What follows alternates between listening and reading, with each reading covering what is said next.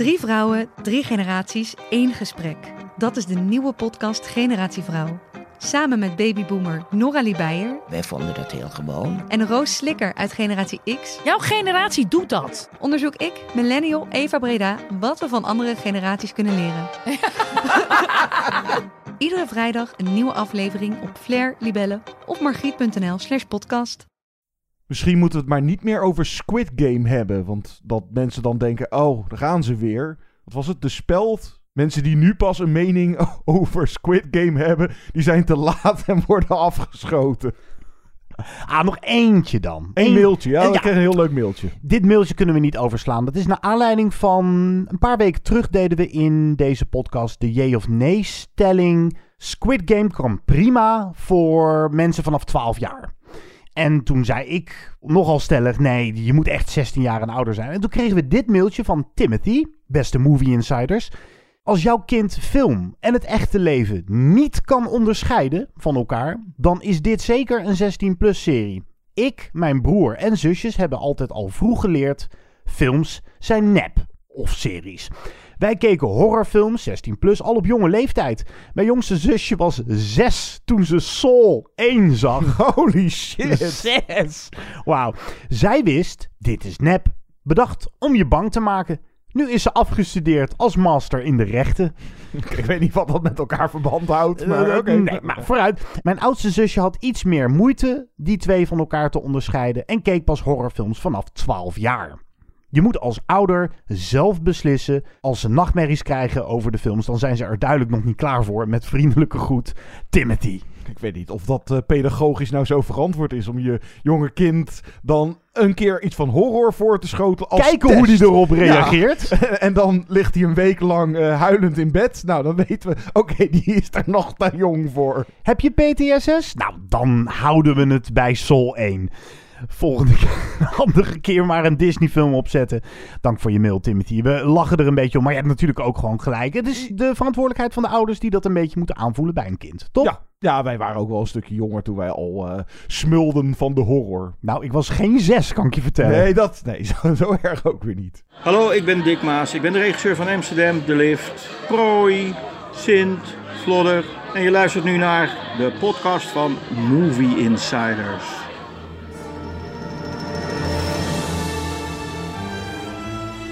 Good evening, ladies and gentlemen. We are tonight's entertainment. Movie Insiders. They're here. Why should I waste my time listening? Because I have a right to be. I have a voice. Groovy. Hallo allemaal en welkom bij Movie Insiders, de wekelijkse, bijna wekelijkse, we zijn terug van vakantie, podcast van AD.nl. Die je ook kan vinden op de welbekende audioplatforms als Spotify, Apple Music en Google Podcast. Je kan ons altijd een e-mail sturen, zoals Timothy dat deed. Het adres is movieinsiderspodcast.gmail.com. Mijn naam is Guido. En mijn naam is John. Ja, we sloegen een weekje over, dus vandaar dat nu in deze podcast pas de recensie van de nieuwe Wes Anderson, The French Dispatch, te horen is. Met, ik ga ze niet allemaal zitten opnoemen nu. Dat is, dus- wie zit er niet in de French Dispatch? Dat is een, ja, een quizvraagje voor jou. Wie zit er niet in de French Dispatch? Oeh, El Pacino. Ja, El Pacino zit, oké, er zitten wel een Meryl Streep. Zit ook niet in, maar Er zitten zo weinig mensen in de French Dispatch. Laten we zo heel even een, een kort rijtje opnoemen. Want je moet het toch hebben over de enorme cast van de Ja, film. dat doen we tijdens de, de, de bespreking dan wel. Maar ja, Voor later. Het, het mogen duidelijk zijn. Dus een nieuwe Wes Anderson straks in deze podcast. En we doen een top 5 over acting. Die hebben wij in de begindagen van deze podcast. Dus dan hebben we het over dik 13 jaar geleden al eens gedaan. Dat was voor ons eh, een soort van... grappig om terug te... Echt een soort van nostalgie. Oh, toen waren we nog piepjong. Over piepen, echt die piepstemmetjes ook. Ja, ik heb het nog even terug zitten luisteren. Oeh, en toen waren onze editing skills nog niet zo sterk. Misschien maar goed dat hij een beetje is weggestopt in eh, het online universum. Ja, doen we hem herbezoeken. Ach, we zullen allicht wel even roepen wat we toen... eh, misschien hebben we wel gelijke. Maar dus een top 5 overacting. En dan vooral in de positieve zin van het woord. Want Mr. Overacting, dan denkt iedereen wel vrij snel aan Nicolas Cage. En normaal gesproken zou je dan denken: van, oh, is er weer zo eentje? Nee, nee, dit is juist iets heel anders. Want is hier misschien sprake van underacting? Nicolas Cage wil zijn varken terug. Dit is big. What are you thinking? I remember every meal I ever cooked.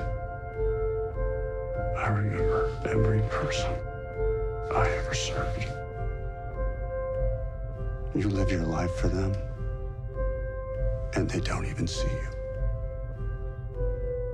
You don't even see yourself.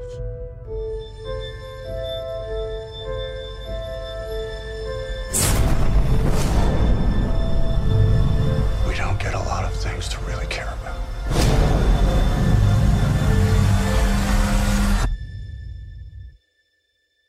Who has my pig? Rob, gespeeld door Nicolas Cage, is een truffelzoeker die zich heeft afgezonderd in de wildernis in Oregon. Duidelijk iemand die het stadsleven de rug heeft toegekeerd. En zelf ook wel van een varkentje houdt. Ik bedoel, het- als je Nicolas Cage eh, kan herkennen, dan is het, is bijna knap. Hij heeft een pafferig hoofd. Hij is niet meer de Nicolas Cage die we kennen uit, laten we zeggen, Con Air of The Rock. Wanneer zijn geliefde varken, want daarmee zoekt hij de truffels in het bos, zijn prijsbeest ontvoerd wordt, moet hij noodgedwongen naar zijn vroegere leefomgeving in Portland terugkeren. En daar gaat hij afrekenen met zijn verleden. Laten we het een beetje vaag houden. In de hoofdrol dus Nicolas Cage, maar ook Alex Wolff. Die kennen we vooral uit de horrorfilm Hereditary. Zijn er andere films waar we hem van kunnen kennen? Eh, ja, schiet hem even niet direct Nou, binnen. Maar vooral die, ja. Ja, Alex Wolff, ook interessante rol. Hij speelt Amir. Hij is eigenlijk de, ja, de gesjeeste zakenjongen die wekelijks Brompot Rob komt opzoeken om die truffels te innen en hem te betalen. Zijn dealer. Een dealer, is een truffeldealer. Ja, je zei het al in jouw, nou jouw, jouw intro voor de trailer. Nicolas Cage staat bekend om overacting, grote ogen opzetten. Die man heeft ook al vaak in interviews aangegeven... ik ga een andere weg inslaan met mijn carrière. Ik ben een groot fan van het stomme filmtijdperk... en van Klaus Kinski ook, dat grootse acteren... En dat heeft hij laten zien in talloze films die vaak niet eens hier de bioscoop haalden. Maar hier hebben we een hele andere Cage. Die zo subtiel is dat je bijna niet kan geloven dat hij het is. Naast het feit dat hij er zo anders uitziet. Maar John, laat ik de vraag stellen. Is Pig meer dan een opvallend ingetogen Nicolas Cage performance? Ja, zeker. Het is eigenlijk dat de film een nog grotere verrassing is dan Nicolas Cage in een goede rol. Of nou, laat ik het zo zeggen. Ik heb Nicolas Cage inderdaad nog nooit zo subtiel gezien. Maar we weten van Nicolas Cage dat hij het wel degelijk kan. Het is alleen meer dat hij het zelden doet. Zo kalm en zo ingetogen als dit. In de, nou, weet je, een Oscar-nominatie voor hem, dat zou wel een giller zijn. Maar het zou ook nog wel eens terecht zijn. Want het is dat ik hem, nou, wat is misschien sinds Adaptation niet meer zo goed gezien heb. Maar dat komt ook omdat hij, nou, ik heb ze ook allemaal niet. Hij is de lopende band loopt hij alleen maar van die shit te maken. En dat zal met deze regisseur ook de, ja, geweest zijn voor met de casting. Oh ja, hoe kom je erbij om dan Nicolas Cage te vragen? Ja, die zegt toch wel ja. Dat is het meer. Nicolas Cage zegt gewoon volgens mij, misschien niet altijd, maar die zegt gewoon ja tegen waar je maar mee eh, komt met project. Ja, of John zou de regisseur, dat is overigens een debuterend regisseur volgens mij, de eerste lange speelfilm dan Michael Sarnowski. Ja. Zou hij ook misschien juist daarom Nicolas Cage hebben gevraagd? We verwachten van hem een groteske acteerprestatie en dat komt er niet. En dat is best wel in de lijn van de hele film. Ja, alles eigenlijk verrassend aan eh, deze film. Je zou het misschien ook als een soort van anti-wraakfilm kunnen zien. Een soort John Wick, maar dan zonder actie. Want nou ja, er is iets eh, kostbaars van hem ge- gestolen. En dat wil, nou, dat, truffelvarken. En dat wil die kosten wat kost eh, terugkrijgen. En dan volgt de film eigenlijk een soort van scenario. Zoals nou bijvoorbeeld John Wick, die, waar zijn hond. eh van, nou, dan wordt zijn hond vermoord. Oké, nou, whatever. Maar het, het geinige is hier dat hij belandt in de, in de grote stad. eh, In een soort van culinaire onderwereld. Met haute cuisine maffia. Met een fight club voor horecapersoneel. En een soort godfather figuur van de culinaire wereld. En nou, het is telkens in deze film verwacht je geweld of een geweldsuitbarsting. En die komt maar niet, want Nicolas Cage, he keeps his cool. Hij houdt zich constant in. Ja, je hebt mijn aantekeningen weer eens gestolen. Ik heb hetzelfde. Overigens heb ik mijn recensie al getikt. Eh, staat donderdag ook op ad.nl. En daar heb ik zelfs de term anti-wraakfilm gebruikt. Het lijkt wel alsof deze regisseur het erom doet en speelt met jouw verwachtingen. Ja, hij doet het erom, absoluut. Hij doet het erom. En ook als je de trailer ziet, eh, heb je nog dat vermoeden. Oh jee, het gaat exploderen. Eh, het is namelijk Nicolas Cage en die wil zijn varken terug. En dat is eigenlijk al lachwekkend. Ik zei ook tegen jou van, wow, een paar maanden geleden, je moet even die trailer van Pig opzetten. Dat, dat, dat moet iets heel mafs gaan worden. Het klinkt echt als een grap, maar dan zie je de film en dan is het echt, oh, oké. Ja, nee, iets heel anders. Want jij had het over die ondergrondse Fight Club. Het is op ongeveer een derde dat ik dacht... ja, we gaan nog die John Wick tour op. Het is eventjes een aanloopje en straks dan spuit het bloed in het rond. Maar dat is dus niet of zelden het geval. Deze Rob is eh, zeker bezig met... nou ja, is het een wraakactie? Als hij al wraak pleegt, dan is dat op een pacifistische manier. En op een ontroerende manier. Hij verrast als acteur, maar hij verrast ook als personage de andere karakters die deze film bevolken. Door ze ja, te confronteren met eventuele pijn uit hun verleden. Hij eh, loopt zelf met een flink trauma rond, want zijn vrouw is overleden of vriendin is overleden. Ja, hij doet het eigenlijk telkens met woorden in plaats van met vuisten. Ja. Zoiets, ja. Er zit een scène in waarin de meeste overacting komt van de persoon die tegenover hem zit. Dat is de chef van een restaurant, een sterrenrestaurant. En die raakt helemaal in paniek als die Nicolas Cage ziet. Oh mijn god, ik ga klappen krijgen. Ze hebben door dat ik in ieder geval weet, of mogelijk zou kunnen weten, waar dat varken zich bevindt momenteel. Hij wil dat varken terug. Ja, dan gebeurt er ineens iets heel anders. En da- daar moeten we ook weer niet te veel over zeggen. Maar Pig is een verrassend ontroerende, zelfs emotionele film. Aan het einde.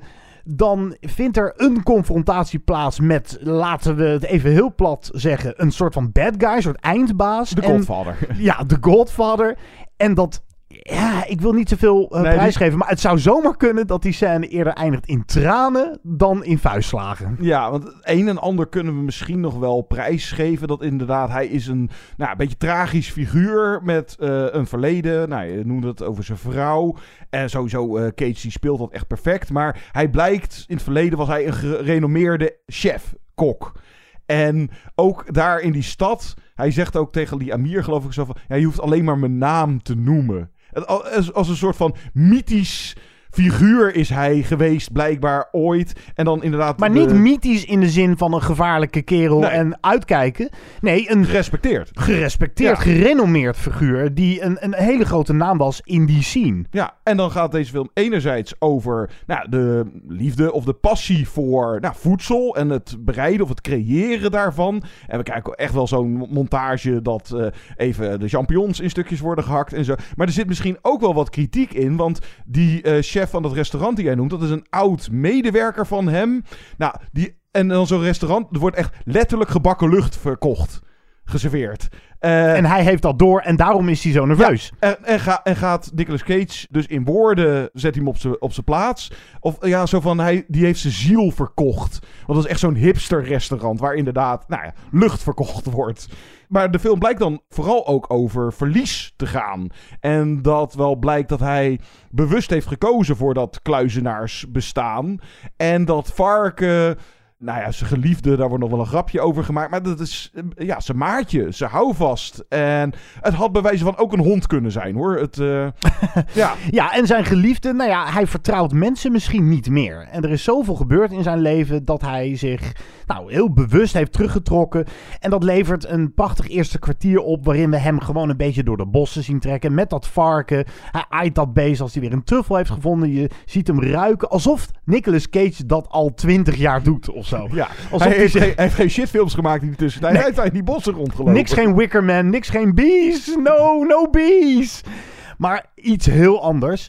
Ja, het gaat over passie. Dat is wat ik er vooral uit haalde. En jij zegt het woord verlies. Nou, dat kun je toepassen op dat hij zijn vrouw niet meer heeft. Maar het gaat ook over het verliezen van passie. En hij zegt ook op een gegeven moment hardop: er is maar weinig om echt voor te leven. Er zijn maar weinig passies die je hebt waar je altijd aan kan vastklampen. En bij hem is die passie, heeft hij passé gezegd door alles wat er gebeurd is. En de- het, enige wat hij nog heeft aan passie is een varken, zou je kunnen zeggen. Ja, en dan wel eh, truffels eh, en daar eten. Dus het, het is niet helemaal verdwenen, maar ja, I want my pig back. Dat is het. En daar kan je om lachen, maar het wordt nog geloofwaardig ook in deze film. En je zou het ook wel een beetje als een zwarte comedy kunnen zien, want eh, het ziet er steeds gehavender uit. Er zit ook constant onder het bloed en het komt ook niet in hem op om even zijn gezicht te, nee, te wassen. douche, Homar. Dat, dat slaat hij bewust over zelfs. Ja, maar met hele mooie scherpe dialogen. En ja, die figuren die die ook treft en situaties. En niet zoals eh, je normaal met dit soort films zou verwachten. Nee, hij, dan, dan jat hij gewoon even een fiets, omdat hij ergens naartoe moet. Oh, maar ja. die Amir is ook nog interessant. Eh, sowieso ook een fantastische rol van die Alex Wolf. Die dus nou ja, een beetje in de schaduw van zijn vader staat en zich graag wil bewijzen. En dat uit door inderdaad in zo'n strakke bolide te rijden. En ze, ze uiterlijk eh, zich mooi eh, te eh, stileren. Ja, veel En- zalfjes. Ja, en, en dat hem. En dan, die vind ik ook erg grappig. In zijn auto een cursus klassieke muziek luistert. Ja, waar Nicolas Cage heel slecht tegen kan. Hij, zegt Ja. ook, hij, hij drukt gewoon die radio uit in die auto. Hij heeft zich echt helemaal losgeworsteld van bijna het aardse leven, zou je Hmm. kunnen zeggen. Hij, hij vindt het misschien wel mooi, maar hij... En dat, dat blijft ook wel redelijk ehm, eh, over aan de verbeelding van de kijker waarom hij dat doet. Het is alsof hij heel bewust niet meer herinnerd wil worden aan het leven wat hij vroeger had. Ja, en waarom dat dan is, dat nou, moet je er zelf maar een beetje bij bedenken. Maar eh, eh, nou, het zijn ook, de personages daarna zijn ook niet zomaar personages. Ook die zijn eigenlijk allemaal goed uitgewerkt en hebben ook zo hun dingetjes. En eh, ja, de debuutfilm van die Michael Sarnowski. En het is prachtig sfeer en stijlvol. Ja, af en toe wordt er dan een handheld camera gehanteerd. Dat ik denk van, hou die camera's even stil. Maar ach, dat zijn van die...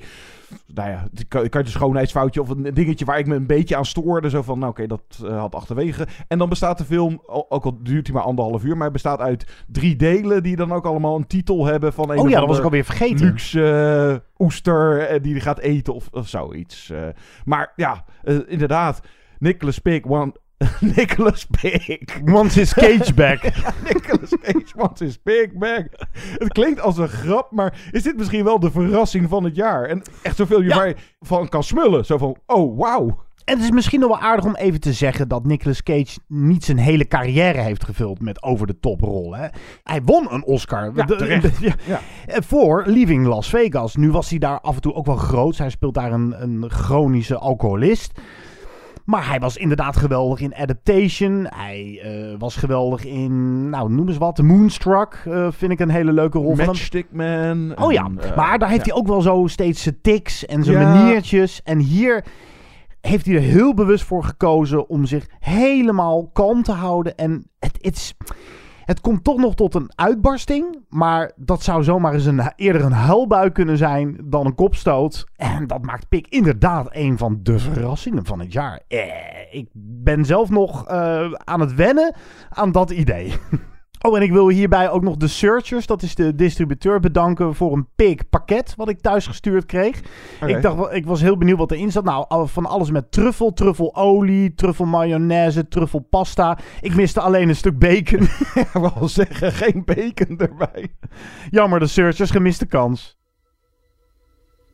Blijf luisteren. Zo nog een bespreking van de nieuwe Wes Anderson, The French Dispatch. En een top 5 over acting, want dat past mooi bij Nicolas Cage.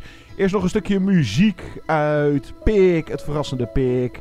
Score van componisten Alexis Grapsas en Philip Klein.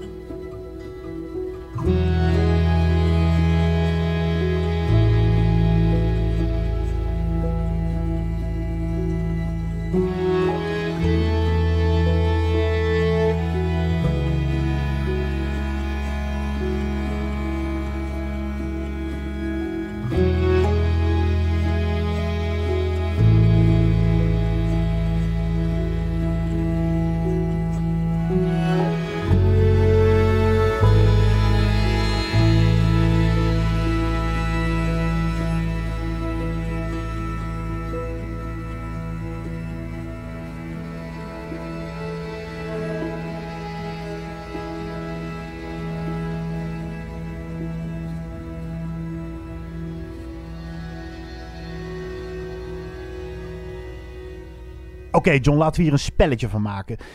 The French Dispatch, de nieuwe film van Wes Anderson. Eh, Wat je vroeger had met Woody Allen. Iedereen wilde met Woody Allen samenwerken. Dus die heeft echt met alle bekende acteurs een beetje samengewerkt. Nou, die tijd is een beetje voorbij. Hoe zou dat nou kunnen? Ehm, Google maar Woody Allen. Mocht er geen lichtje gaan branden als je dit hoort. Maar nu wil iedereen samenwerken met Wes Anderson. En dat is me een kast, jongen. Laten we er een spelletje van maken. Eh, Om beurten een naam noemen. Kijken hoe ver we komen. Daar gaan we dan. Tilda Swinton. Francis McDormand, Willem Dafoe. Benicio del Toro, Timothy Chalamet. Adrian Brody, Lea Seydoux. Willem Dafoe. Die had ik net al genoemd. Oh, die had je al genoemd. Foei. Oh, shit. Af. Ik zit je bent af. Oh. Je wordt afgeschoten nu. Oké, nee, we gaan nog even door. Edward Norton, Jeffrey Wright. Bill Murray. Christoph Waltz. Ja, ook. Twee seconden. Nou, nog zo eentje. Saoirse Ronan, als je daar herkende. Mathieu Amalric. Elizabeth Moss. Bill Murray. Ja, die had ik ook al. Die had Oh, ik al ja, genoemd. die had je al genoemd. Ja, ja Ehm, nou, heel veel. Heel veel. The French Dispatch. It began as a holiday. Eager to escape a bright future on the Great Plains, Arthur Howitzer Jr. transformed the series of travelogue columns into the French Dispatch, a factual weekly report on the subjects of world politics, the arts, high and low, and diverse stories of human interest You don't think it's almost too seedy this time? No, I don't. decent people. Supposed to be charming. He assembled a team of the best expatriate journalists of his time Berenson, Sazarek, Kremens, Roebuck Wright.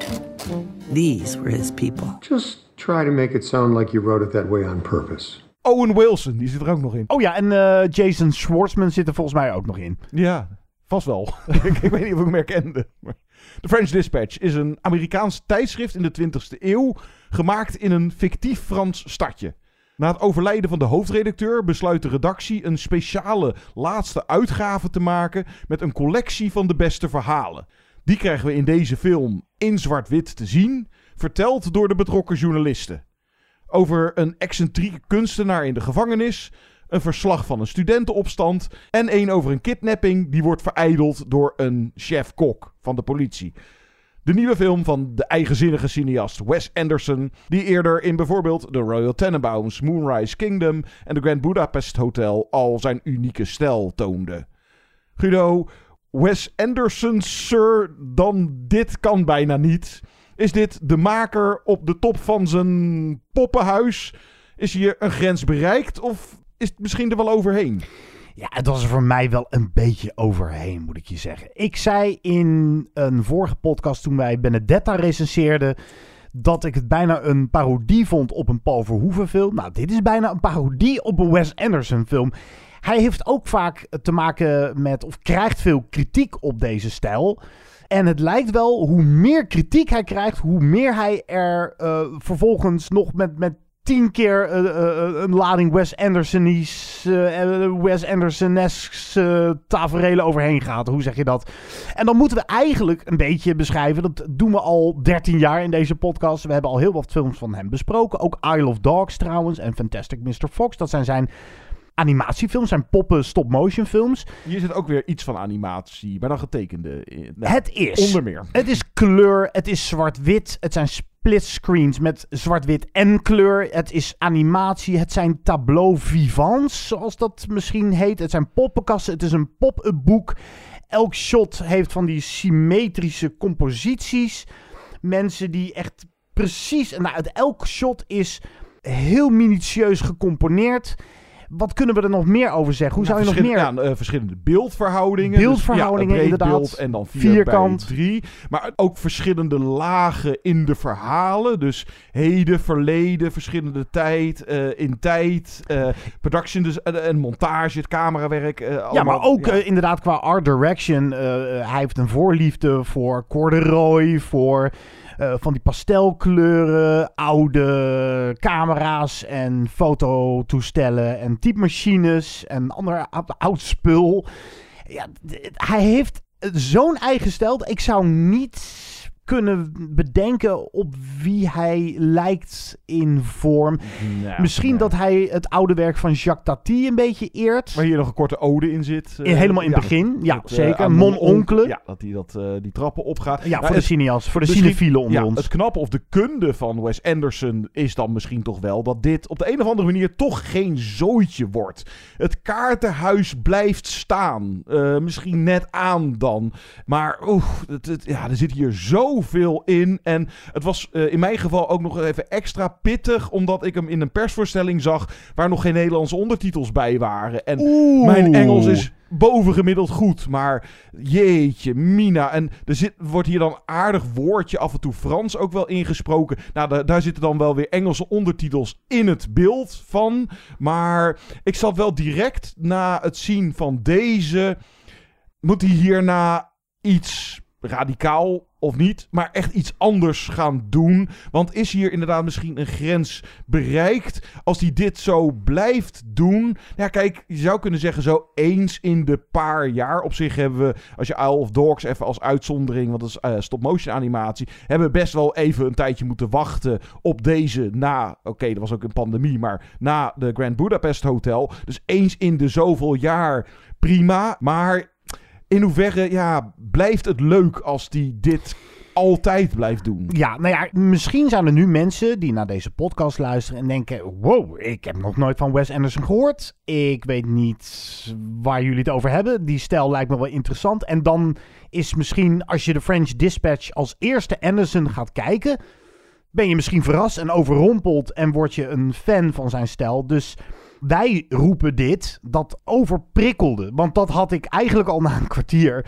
Dat ik dacht, wow, dit is, dit is zo'n tsunami aan Wes Anderson beelden. Zo, zo theatraal en overgecomposeerd.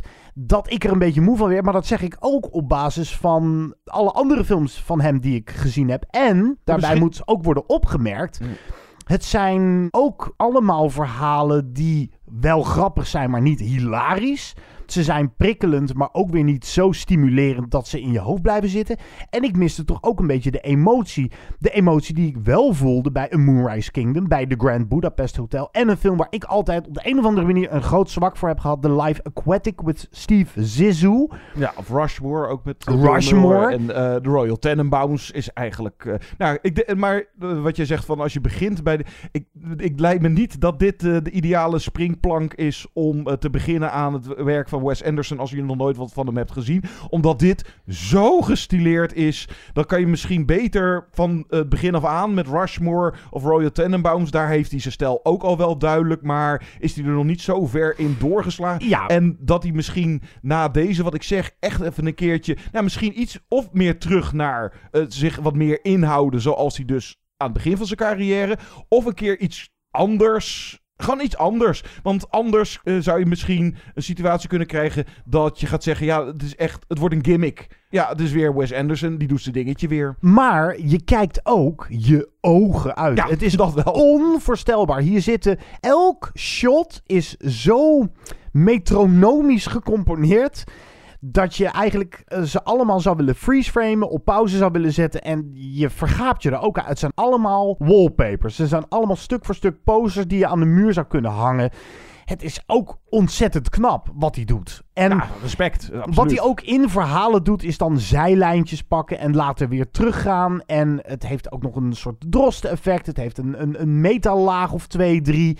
Dus dit is misschien ook een film. Nou, misschien is het wel een Wes Anderson voor gevorderden. Want ik was na afloop moe en ik had koppijn. Ik weet niet of dat door de film komt. Dat zou zomaar kunnen. Dankjewel trouwens voor je aspirine net, want die, die slaat eindelijk een beetje aan.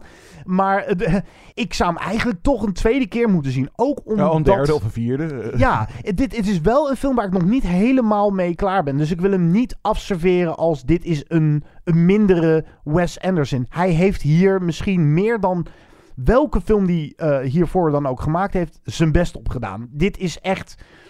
Ja, dit is Wes Anderson. Nou, misschien wel op zijn meest in zichzelf gekeerd. Het is een beetje een in zichzelf gekeerde Wes Anderson film. En dat, dat zegt misschien heel veel mensen dus niet echt iets. Daarvoor moet je het, moet je het zien. Maar het is wel unieke cinema. Ik ben blij dat we zo'n unieke stem als Wes Anderson in het filmlandschap hebben rondlopen daar moeten we ook blij mee zijn. We moeten eigenlijk ook juichen bij een nieuwe Wes Anderson. En dat doe ik ook altijd. Jawel, en ik, ik, had er ook ja. respect en begrip voor. Maar het kwam niet bij me binnen als een film waar ik in mijn hoofd in blijf ronddolen. Het was inderdaad een beetje too much. Ja, Te dat- veel van het goede. Ja, overkill. Ja, dat had ik ook. En dat kan misschien ook deels door de verhaalstructuur zijn. Want het is een drie, of nou misschien ook een vier luik. Want je hebt toch dat met Owen Wilson op zijn racefiets. eh, die doet ook nog zijn En dan is eh, de eerste met Benicio del Toro als die kunstenaar in de, in de bak. Dat is ook wel de beste en de leukste. ook gewoon over dat hele kunstwereldje. En een beetje kritiek eh, of een beetje satire. En dan verliest de film na het einde toe een beetje stoom. Of het, eh, je- nou, het is ook meer zo van je raakt op een gegeven moment een beetje, een beetje verzadigd. En dan de derde, niet dat je het uitzit, want die is ook wel weer gaaf. Eigenlijk al die verhalen, het is, het is allemaal cool. Ja, maar... nee, ik vond die met Jeffrey Wright als een restaurantcriticus best wel gaaf. Toen kwam ik er namelijk weer een beetje in. Eh, De film verloor me af en toe en toen pakte hij me weer. En dat zou bij een tweede keer kijken, zou een ander verhaal je weer wat meer kunnen pakken. Ik vond ehm, dat wel de meest Wes Anderson, ook eh, inhoudelijk gezien de, de leukste die ertussen zat. Een beetje als een soort van kuifje avontuur Ja, was het. Een rare shootout ook. eh, het Hele einde. bizarre actiescènes zitten er ook in. Halverwege slaan we ineens over op animatie. Krijgen we een animatie chase scene.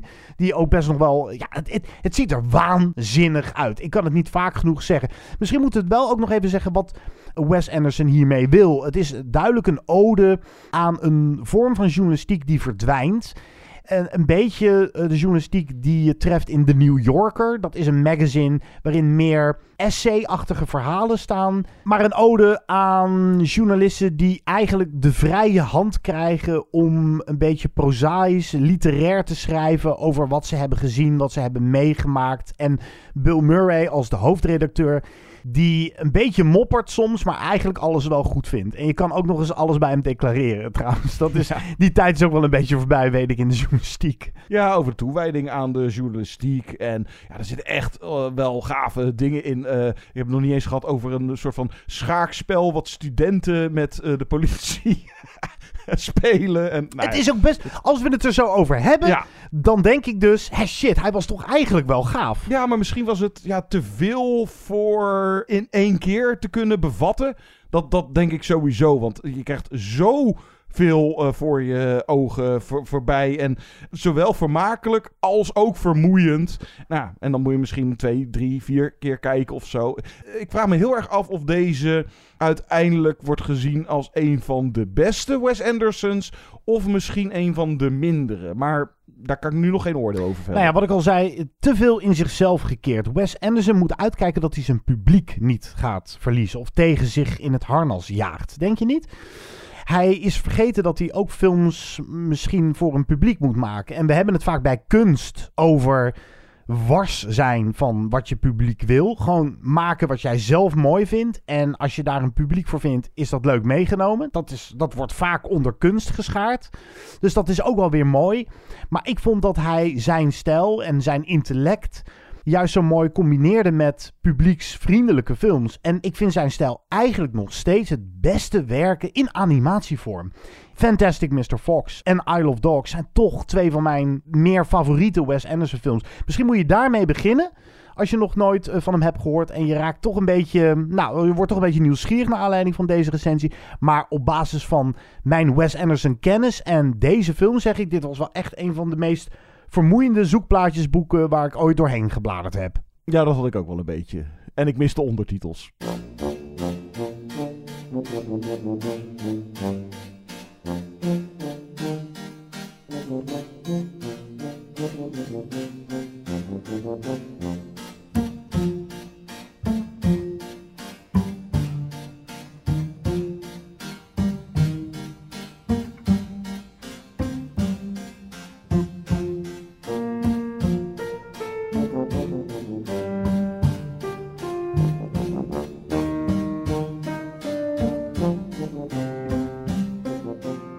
Ook weer van de partij is uh, inmiddels zijn hofcomponist Alexandre Desplat, een van de beste filmcomponisten. Uh, die leeft momenteel en die won een Oscar voor The Grand Budapest Hotel, een film van Wes Anderson. Hij deed daarna nog veel meer. Zijn stijl is inmiddels ook bijna te knippen en te plakken op uh, Andersons volgende film. Maar het, blijft, het geeft perfect de stijl aan. Als je nog steeds een beetje twijfelt wat moet ik me nou voorstellen bij een Wes Anderson film? Dan zou het zomaar kunnen zijn dat onze woorden plus de muziek die je nu gaat horen het, het plaatje compleet maken. Blijf luisteren, want we doen straks een top 5 overacting. Tot zo.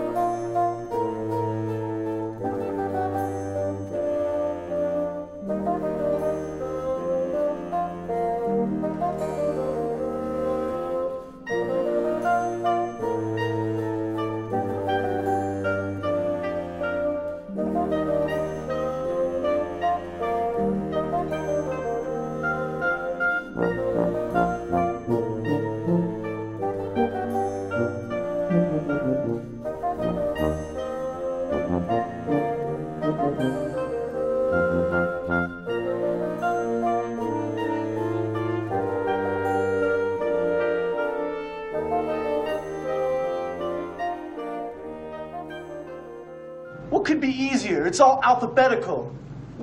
You just put it in the right file according to alphabetical order. You know, A, B, C, D, E, F, G, Peter. H, I, J, K, L, M, N, O, P, Peter. Q, R, S, T, U, V, W, X, Y, Z. Dat was een clipje van beruchte overacting door Nicolas Cage in Vampire's Kiss. Dat clipje had ik wel eens gezien. Ik heb de hele film nooit gezien. Maar dat... Ik ook niet. Ja. Nee. Hij zegt in interviews altijd dat hij het meest trots is op deze film. Zwaar obscuur en zwaar over de top. Wat ik al zei, Nicolas Cage is helemaal dol op Klaus Kinski en het stomme filmtijdperk. En dat hele grootse acteren. Want vroeger had je geen geluid en dan moest je dat compenseren met mimiek en gezichtsuitdrukkingen. En dat heel moddervet aanzetten. Vaak ook gepaard met schmink ook nog eh, in je, in je gezicht. En Nicolas Cage, die, eh, die gaat hier helemaal los. Dit is inderdaad zo'n berucht clipje. Ik hoef die film ook niet eens te zien. Het, het schijnt ook niet heel veel soeps te zijn. Maar ja, whatever. Nee, ik heb, eh, hij heeft zoveel films eh, gedaan, Nicolas Cage, van het afgelopen, nou zeg maar sinds de eeuwwisseling. Ik geloof dat ik 10% van zijn werk gezien heb, omdat het, het meeste kan het daglicht niet verdragen. Dat is echt om te janken. Maar dat overacting van Cage zat al in Face Off. Die film met John Travolta. Ja, het zat inderdaad, nou in het begin van zijn carrière viel het nog wel redelijk, ik weet niet van wanneer is die Vampire's Kiss, geen idee. Ik geloof eind jaren 80 of zoiets. eh.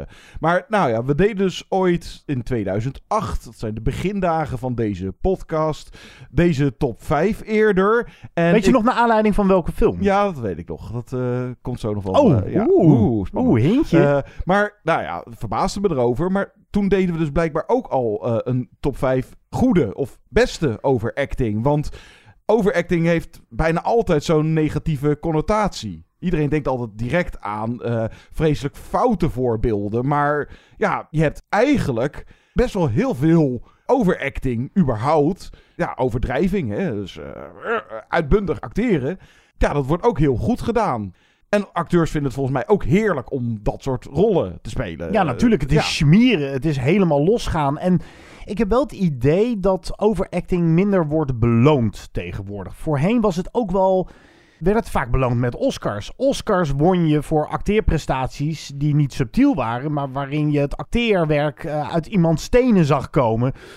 En tegenwoordig is overacting vooral zichtbaar bij eh, bad guy rollen. Valt me op. Bijvoorbeeld zo'n Jeremy Irons in Dungeons and Dragons. Ja, of, dat- hoe heet die gozer uit ehm, Jupiter Ascending? Eh, Freddie Redmayne. Oh ja, Ja. Eddie Redmayne. Oh, Ja, Freddie, Freddie Redmayne. Eddie Redmayne, oké. Eh, wat we, oh ja, nog even voordat we beginnen. eh, met andere culturen, wat dan daar, zeg maar even, normaal is. Nou, denk bijvoorbeeld Azië. Iedereen heeft het momenteel nu over Squid Game. En daar eh, zullen sommige mensen misschien kunnen zeggen dat sommige personages... Zo van, jeetje, wat gaan die overdreven tekeer en wat een overacting. Maar dan is dat blijkbaar iets wat in ja, die cultuur eh, mensen uiten zich op die manier. Zeker in Azië, doordat ze bijvoorbeeld Japan of zo... dan zijn ze meestal altijd heel erg keurig, rustig, ingetogen. Maar als ze dan los mogen gaan, dan gaan ze ook los. Zeg Nou ja, maar. eh, om het toch nog maar één keertje over Squid Game te hebben. Die Koreanen, dat hebben we al eens eerder geroepen. Als zij eh, verdrietig zijn of boos, dan zijn ze heel verdrietig en heel erg boos. En dan, dan vallen ze met hun knieën op de grond en dan is de wereld te klein. Dat is inderdaad ook een beetje een cultuur of een cultureel dingetje. Trouwens, Bollywood films. Oh ja. Ja, daar kunnen ze er ook wat van. Maar daar heb ik geen voorbeelden van in mijn top 5. Sowieso te weinig Bollywood gezien. Moet ik dat eigenlijk hebben gezien als cinefiel? Ehm, een Ja? paar. Een paar. Ik heb er wel een paar gezien. Ja. Kom maar eens een keertje, stuur maar een eh, mailtje of eh, laat maar geef een reactie. eh. deze vijf Bollywood films moeten we een keer gezien hebben. En dan eh, een top vijfje, zo'n soort van... En eh, misschien geven we daar dan gehoor aan. ja, Misschien. misschien. Dat is niet allemaal van die films van vijf uur zijn.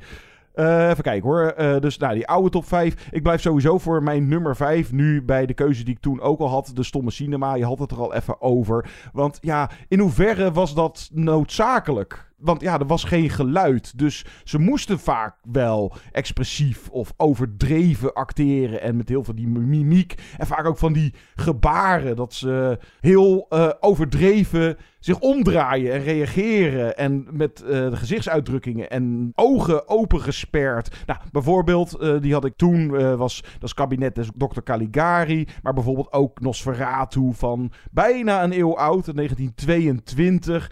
Ja, dat ze ja, emoties acteren op een manier dat... Ik heb het nog wel eens met sommige stomme films. Dan vind ik het bijna irritant. Maar aan de andere kant als je wat stomme films, dus hebben het over, nou, om en nabij een eeuw geleden, jaren 20 vorige eeuw. Dan valt ook op dat het echt niet altijd gebeurde. Omdat er ook heel veel naturel of juist dus ingetogen spel in dat soort films zat. Denk bijvoorbeeld even aan La Passion de Jeanne d'Arc. Daar Oh, is ja. alles behalve sprake van eh, overacting. Maar je hebt het dus... Nou, je zou kunnen zeggen overacting, het is dus van alle tijden. En wat je net ook aanstipte, hoewel tegenwoordig voor mijn gevoel een stuk minder. Het lijkt wel alsof je... Dat mag niet meer, of dat kan je niet meer. Of daar word je inderdaad, het heeft een negatieve eh, Klank, ja. ja, ding eromheen gekregen of zo, waardoor het niet meer of minder gedaan wordt. Ja, maar het is- zit hem niet alleen in het acteerwerk. Het zit hem ook in welke verhalen je vertelt en hoe je ze vertelt. Ook scripttechnisch gezien. Het moet tegenwoordig realistischer en meer naturel. In alle facetten van de cinema. Dat is een beetje mijn gevoel. Ja, en dan eh, als logisch gevolg dat het acteerwerk daar ook meer passend bij, eh, dus wat meer ingetogen vaak. Wie gaat het spits afbijten? Dat was mijn nummer 5. Oh. Oh, dat was jouw nummer Ja. 5. Oh, maar Ja. heb je dan eh, het stomme filmtijdperk in zijn geheel als 5? Oh, Eh, nummer 5 dan, eh, pff, ik roep even Nosferatu. Nou ja, ik ga niet aan eh, verzamel eh, eh, eh, notities of noteringen doen. Anders dan zou ik misschien nog Jim Carrey kunnen kiezen in zijn komische fase. Dumb and Dumber of Jeff Daniels in Dumb and Dumber bijvoorbeeld.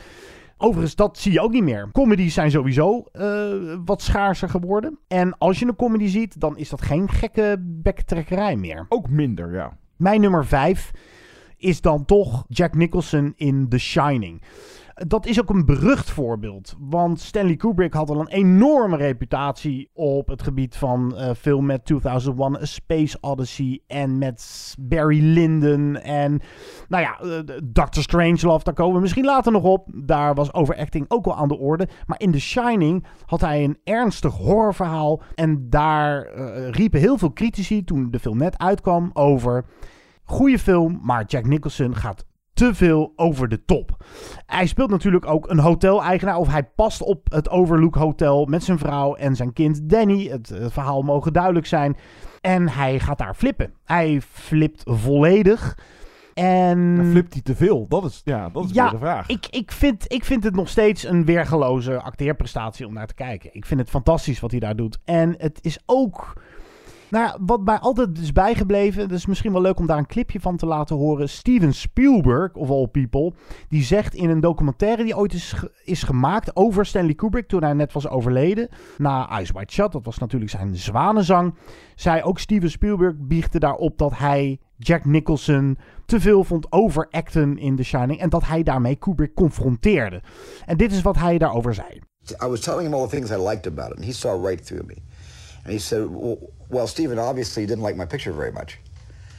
And I said, Well, there's a lot of things I loved about it. He says, Yeah, but there's a lot of things you didn't, probably more you didn't than you didn't. So tell me what you didn't like about it. And I said, Well, the thing that I I thought Jack Nicholson, who is a great actor, and I thought it was a great performance, but it was almost a great kabuki performance. It was almost like kabuki theater. He said, "You mean you think Jack went over the top?"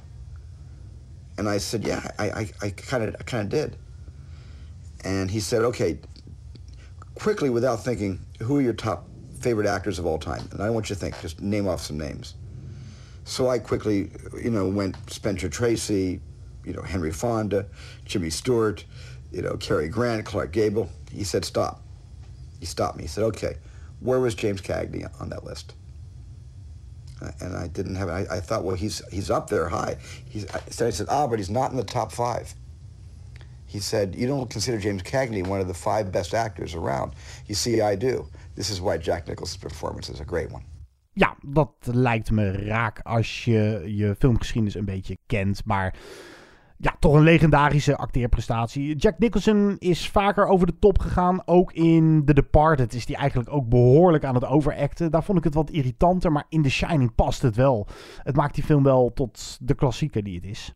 Dan mijn nummer 4. Ja, ik ga wel iets meer voor. Nou, ik kies uiteindelijk bij iedere keuze wel voor een titel. Maar ik wil het wat breder pakken. Dus laat ik zeggen, voor mijn nummer 4 komieken. En dan in dit geval ook komieken die zich bewezen hebben in dramatische en ook rustige rollen. En dan heb ik eh, drie genoteerd staan. Nou ja, een fout voorbeeld vind ik dan bijvoorbeeld Adam Sandler. Die fantastische dramatische rollen, maar overacting als eh, in zijn comedies, die typetjes, eh, vind ik hem vreselijk.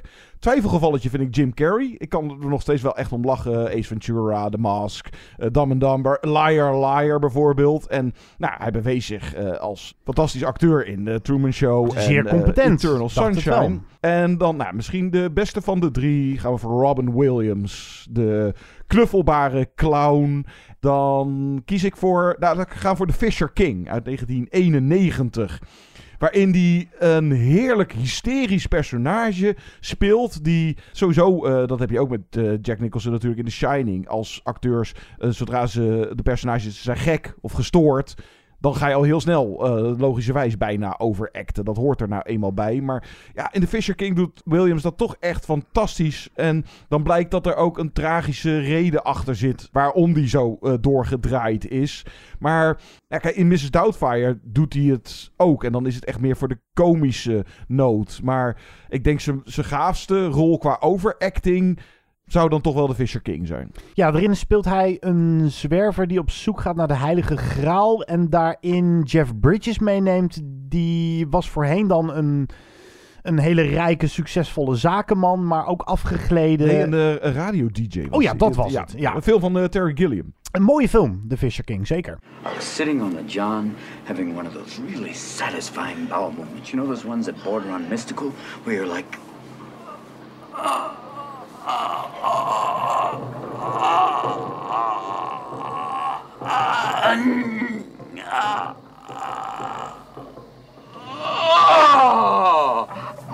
There they were. Hundreds of the cutest little fat people floating right in front of me. it was wonderful. And then they spoke.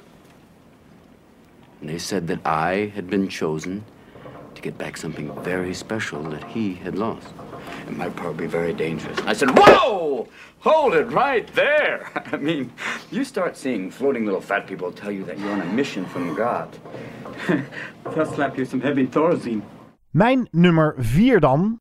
Ik ga voor Toshiro Mifune in Seven Samurai. Ja, die hadden we in de oude top 5. eh, ook beide. Ja, allebei ook wat hoger staan. Ja, Toshiro Mifune is een legendarische Japanse acteur die echt in die oude Akira Kurosawa samurai klassiekers zat en daar heel groots acteerde. Of Maar soms hij- juist niet. Ja, Als je Yojimbo kijkt, daar is hij juist weer heel rustig. Ja, maar Throne of Blood ook en Rashomon. Rashomon, daar is hij nogal aanwezig. En in de Seven Samurai kan het ook, omdat je hebt zeven samurai en de andere zes zijn wel redelijk ingehouden. En hij is een beetje de geflipte ADHD'er. Maar ook iemand met een heel klein en teergevoelig hartje, wat toch ook weer zijn personage heel memorabel maakt. Maar ja, enorm eh, groots geacteerd in zijn ogen. En hij schreeuwt bijna elke eh, zin die hij in zijn mond gelegd krijgt, schreeuwt hij uit. Maar de pijn is altijd voelbaar bij hem, waardoor hij er ook mee wegkomt. En Ja, omdat het ook deels is omdat hij, ja, hij wil zich graag bewijzen.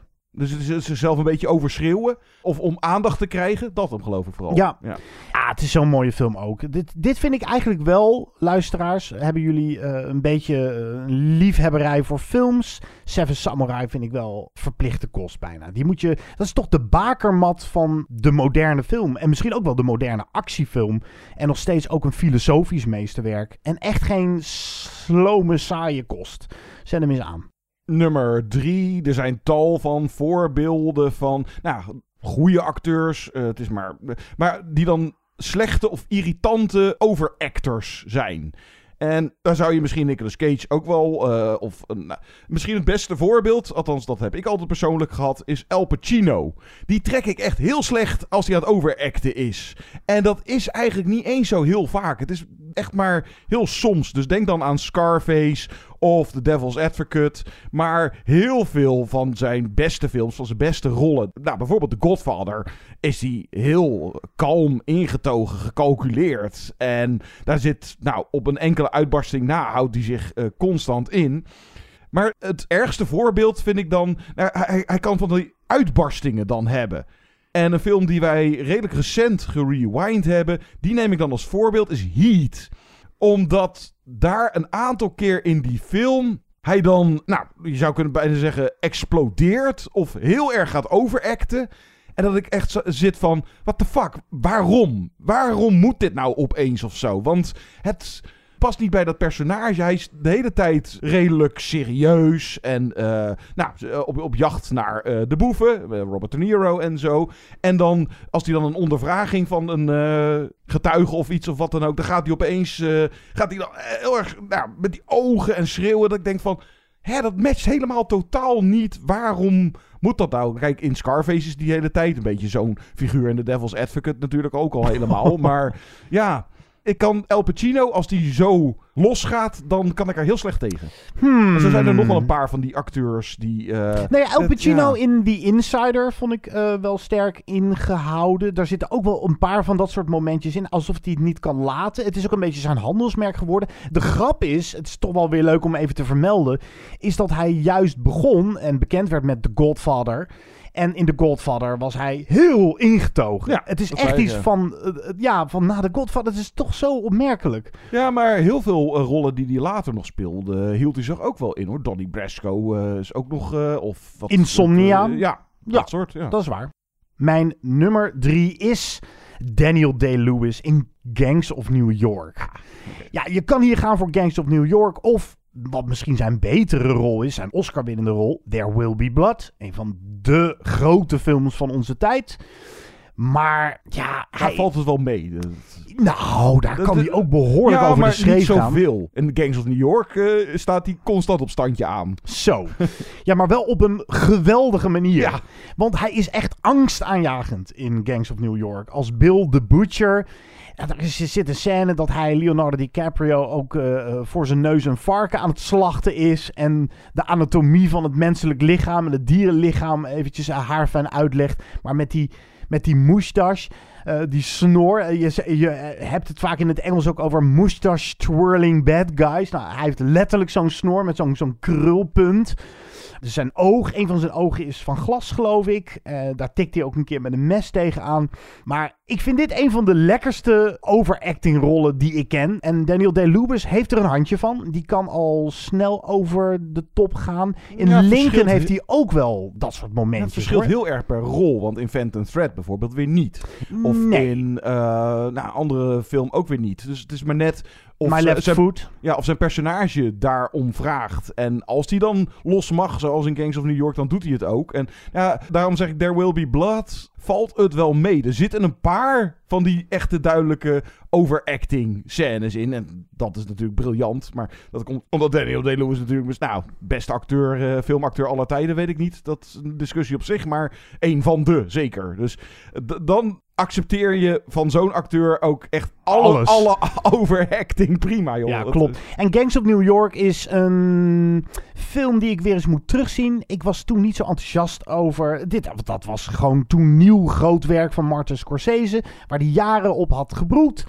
En een film met Leonardo DiCaprio en Cameron Diaz. Die allebei minder goed uit de verf kwamen. Het is geen briljante film. Maar Ze je worden gewoon weggespeeld door... Zo- ja, dat was ook een beetje het nadeel misschien wel. Ze zijn echt kleurloos vergeleken bij Daniel Day-Lewis. Die echt elke scène in vuur en vlam zet waar hij in zit. Maar hij is wel de reden om hem, mocht je hem nog niet hebben gezien... om hem alsnog eens aan te zetten. Of kijk gewoon eens een paar clipjes op eh, YouTube. Whoopsie daisy! Here's the thing.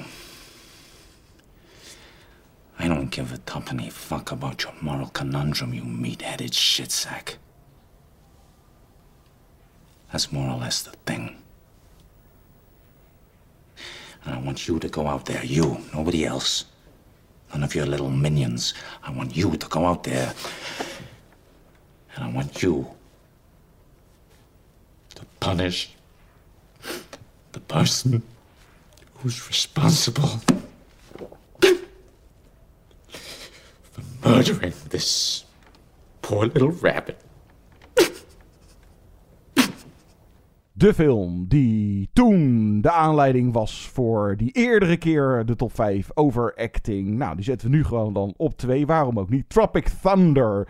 Omdat deze film gaat er ook deels over. Het gaat over een handjevol acteurs die een serieuze Vietnamfilm op moeten gaan nemen. En dan ook echt eh, method acting, daar die jungle in gaan. Maar dat zijn acteurs die Zoals Jack Black, die komt echt uit de, de, de comedy-stal. met. Oh, die zijn ook leuk. eh, al die eh, eh, nep-trailers aan het begin van de film. Nou, en dan Ben Stiller en eh, Robert Downey Jr. Nou, het, het wordt ook een aantal keer in deze film aangehaald. You don't go full retard, bijvoorbeeld. Dat is Ja. eigenlijk op basis, die grap is gemaakt op basis van Sean Penn, die ooit eens een eh, zwak begaafd persoon speelde in I Am Sam. Ja. En dat wordt eigenlijk over het algemeen gezien als, nou ja, de Forrest Gump was al op het randje. Dat zou je al niet meer zo snel doen tegenwoordig. Maar eh, wat Sean Penn deed in I Am Sam, dat was echt ook zwaar over de top. En niet op een hele goede manier. En daar werd echt eh, op gerift in eh, Tropic Thunder. Ja. Never go full retard. En dan Ben Stiller, die speelt dan een acteur die dan vroeger ook zo'n rol heeft gespeeld. eh, Simple Jack. Nee, maar nou, sowieso is Wat dacht je trouwens van Tom Cruise in Ja, eh, Tropic Tom Cruise Thunder? zit er nog in. En Matthew McConaughey zit er ook nog in. en ook echt compleet over de top rollen. Maar dan is Tropic Thunder daarnaast ook nog eens interessant om nu aan te zetten. Want Robert Downey Jr. die speelt dan een serieuze eh, method actor. Hij speelt een Afro-Amerikaan, dus hij laat zich zwart schminken. Ik zat me serieus af te vragen van een Tropic Thunder, zou die nu nog gemaakt kunnen worden? Eh, of op deze manier? Nou, dat vraag Ja, ik me is- af. Het is toch blackface? Ja, en, maar het is natuurlijk... Maar het maakt ook een grap van Ja. het fenomeen blackface. Dus I'm ik a vind dat een- dude playing a dude disguised as another dude. Oh, ja, ja. ja. Hij kreeg hier nog een Oscar-nominatie voor. terecht, En, ja, hij is geweldig. Hij is geweldig, maar kan het nog? Ik vind dat zo'n... Misschien moeten we deze film weer eens terugspoelen. En dat grappige daarvan is dat we dan een film uit onze eigen Movie Insiders tijdperk terugspoelen. Want wij bespraken hem inderdaad als aanleiding voor die top 5 overacting die we deden in 2000, eh, wat was het, 8? Ja, wat vinden jullie? Kan dat nog? Robert Downey Jr. als blackface in Tropic Thunder? Het is wel... Het is discutabel, toch hoor? There were times when I was doing Jack that I actually felt retarded, like really retarded. I mean, I brushed my teeth retarded. I rode bus retarded. Damn. In a weird way, I had to sort of just free myself up to believe that it was okay to be stupid or dumb. To be a moron. Yeah, To be moronical. exactly. To be a moron. An imbecile. Yeah. Like the dumbest motherfucker that ever lived. When I was playing the character. When he was a character. Yeah, yeah. I mean, as Jack, definitely. Yeah. Jack. Stupid ass Jack. Trying to come back from that. in a weird way, it was almost like I had to sort of fool my mind into believing that it wasn't retarded. And by the end of the whole thing, I was like, wait a minute, you know, I flushed so much out. How am I gonna jumpstart it up again? It's just like, Yeah. yeah, right? You was farting in bathtubs and laughing your ass off. Yeah, yeah. Mijn nummer twee is Gloria Swanson in Sunset Boulevard. En dat is een geweldige film noir uit 1950. Een eh, fantastische klassieker.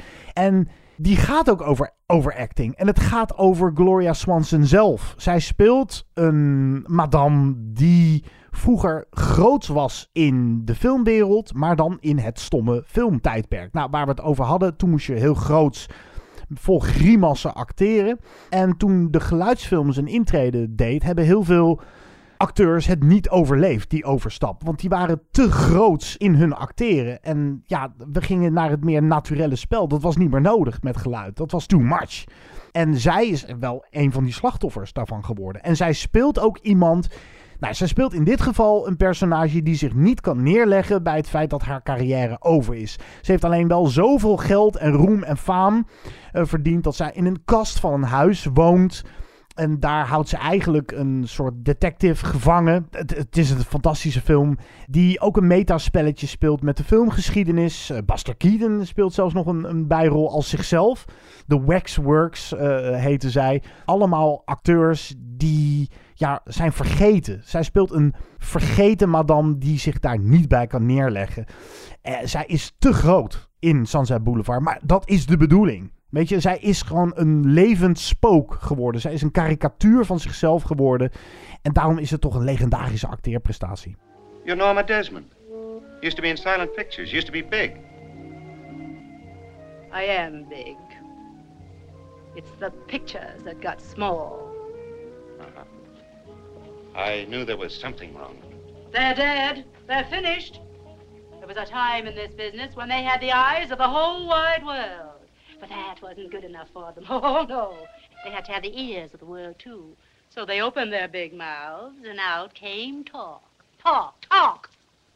That's where the popcorn business comes in. You buy yourself a bag and plug up your ears. Look at them in the front offices. The masterminds. They took the idols and smashed them. The Fairbankses, the Gilberts, the Valentinos. And who have we got now?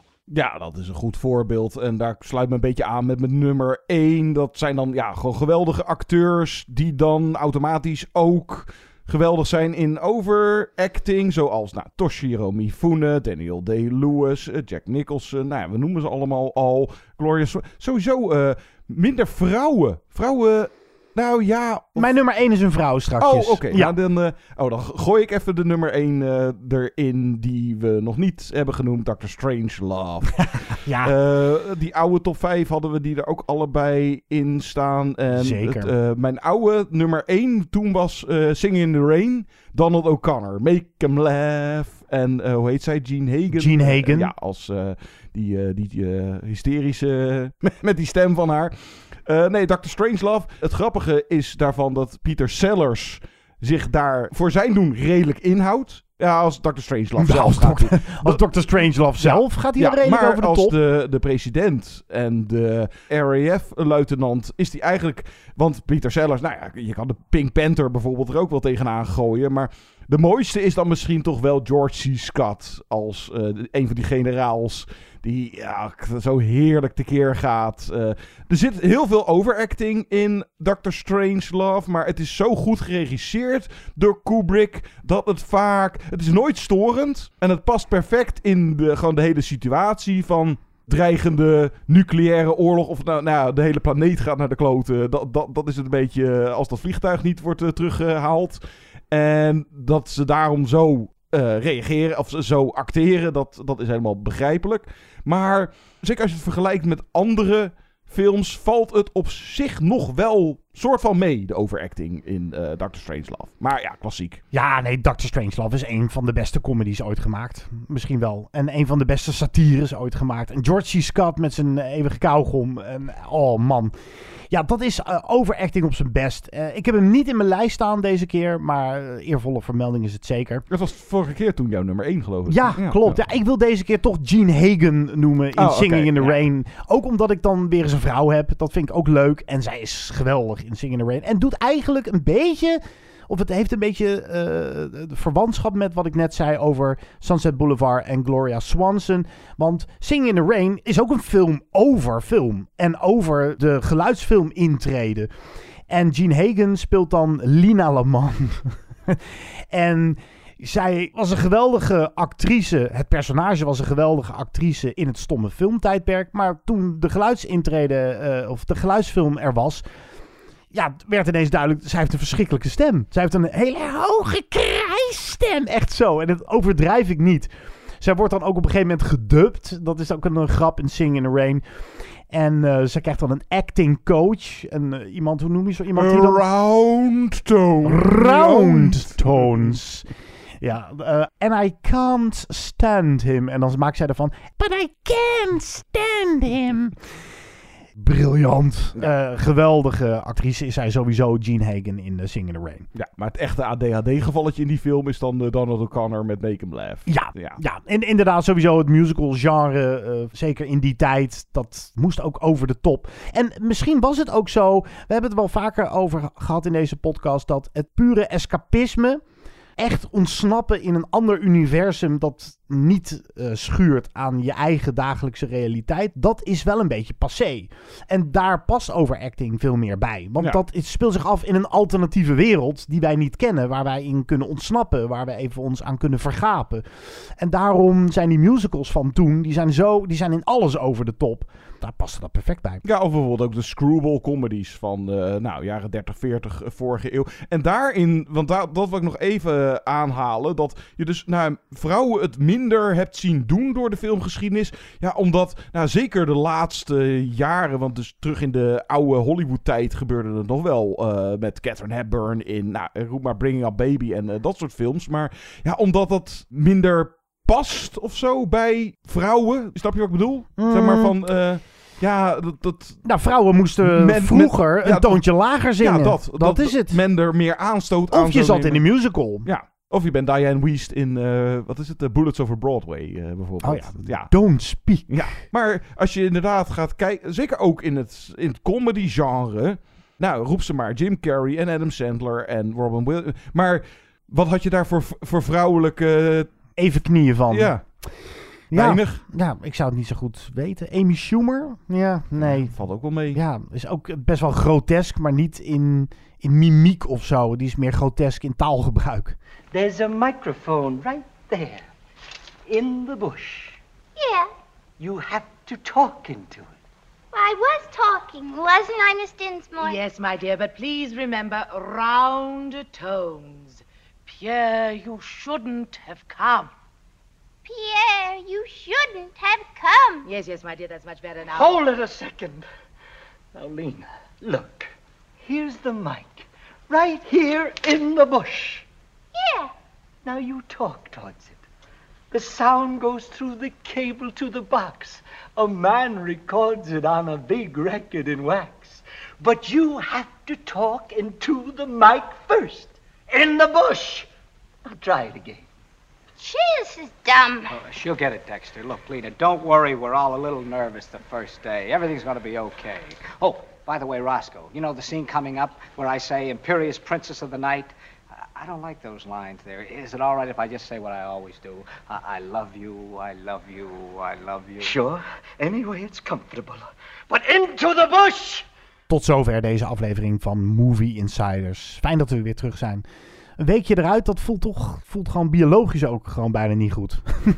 Ik was dat bijna verleerd. Ik was het bijna verleerd. Eh, kunnen we het nog? Of moeten we nog een hoop leren? Wat vond jij van de film? Zijn we misschien een geweldig stukje overacting vergeten te noemen? Alle feedback is altijd welkom. Je kan met ons twitteren, at Movie Insight. En vindt ons ook op de andere social kanalen als Facebook en Instagram.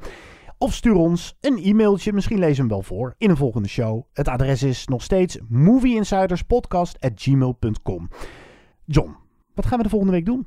Films bespreken. Dat lijkt mij voor de verandering na 13 jaar Ja, wel eens leuk. Eh, ideetje. Het, eh, Ideetje. ja. Oh, er is weer eens een nieuwe Marvel. Ja, jeetje. Is nou Eternals of The Eternals? Volgens mij is het eh, Eternals, Ja. zonder lidwoord. Maar dit is een bijzonder geval, want hij is van Nomadland regisseur Chloe Zhao. Ja, die een Oscar won voor de regie voor Nomadland. Die ook de beste film won.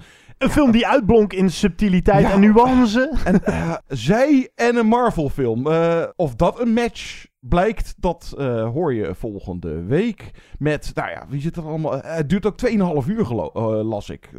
Nou, met Angelina Jolie en Salma Salma, Hayek. Hayek. En, en nog een heel zo... Over een of andere groepje... Ik weet niet of het, Het een zijn soort X-Men-achtige... Of Avengers-achtige Of- types. Zoiets. Ik, ben, ik ga er redelijk eh, zonder voorkennis in. Nou. Ik weet er ook niet zo heel veel van, eh, moet ik zeggen. En daarnaast doen we eh, de nieuwe film van Edgar Wright. Dat is de regisseur van heerlijke films als Shaun of the Dead, Hot Fuzz, The World's End, Scott Pilgrim vs. The World. En ach, hebben we Baby Driver ook maar even genoemd.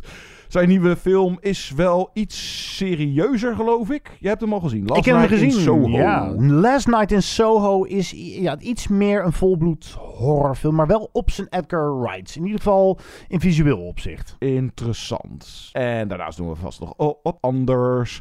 We gaan eruit met muziek van... Wat zullen we eens kiezen? Gangs of New York. Oh ja, prima. Ja, toch om het eh, zetje te geven dat, dat je misschien toch eens een keer moet gaan bekijken. Al is het dus maar voor Daniel Day-Lewis met heerlijke muziek van componist, eh, de Lord of the Rings componist Howard Shore. Tot de volgende week. Tot dan. Op ad.nl bijvoorbeeld. Of Spotify. Of Apple.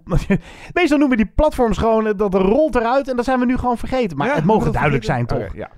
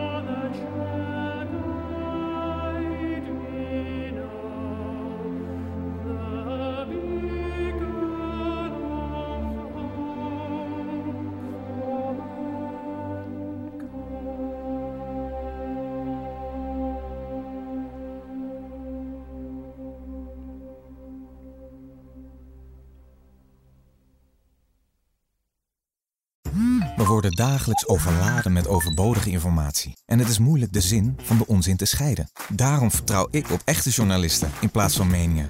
Een krantenmens heeft het gemakkelijk. Word ook een krantenmens en lees je favoriete krant nu tot al zes weken gratis. Ga snel naar krant.nl. Bezorging stopt automatisch en op deze actie zijn actievoorwaarden van toepassing. Drie vrouwen, drie generaties, één gesprek. Dat is de nieuwe podcast Generatie Vrouw. Samen met babyboomer Nora Beijer Wij vonden dat heel gewoon. en Roos Slikker uit Generatie X. Jouw generatie doet dat. Onderzoek ik, millennial Eva Breda, wat we van andere generaties kunnen leren. Iedere vrijdag een nieuwe aflevering op Flair, Libelle of margriet.nl slash podcast.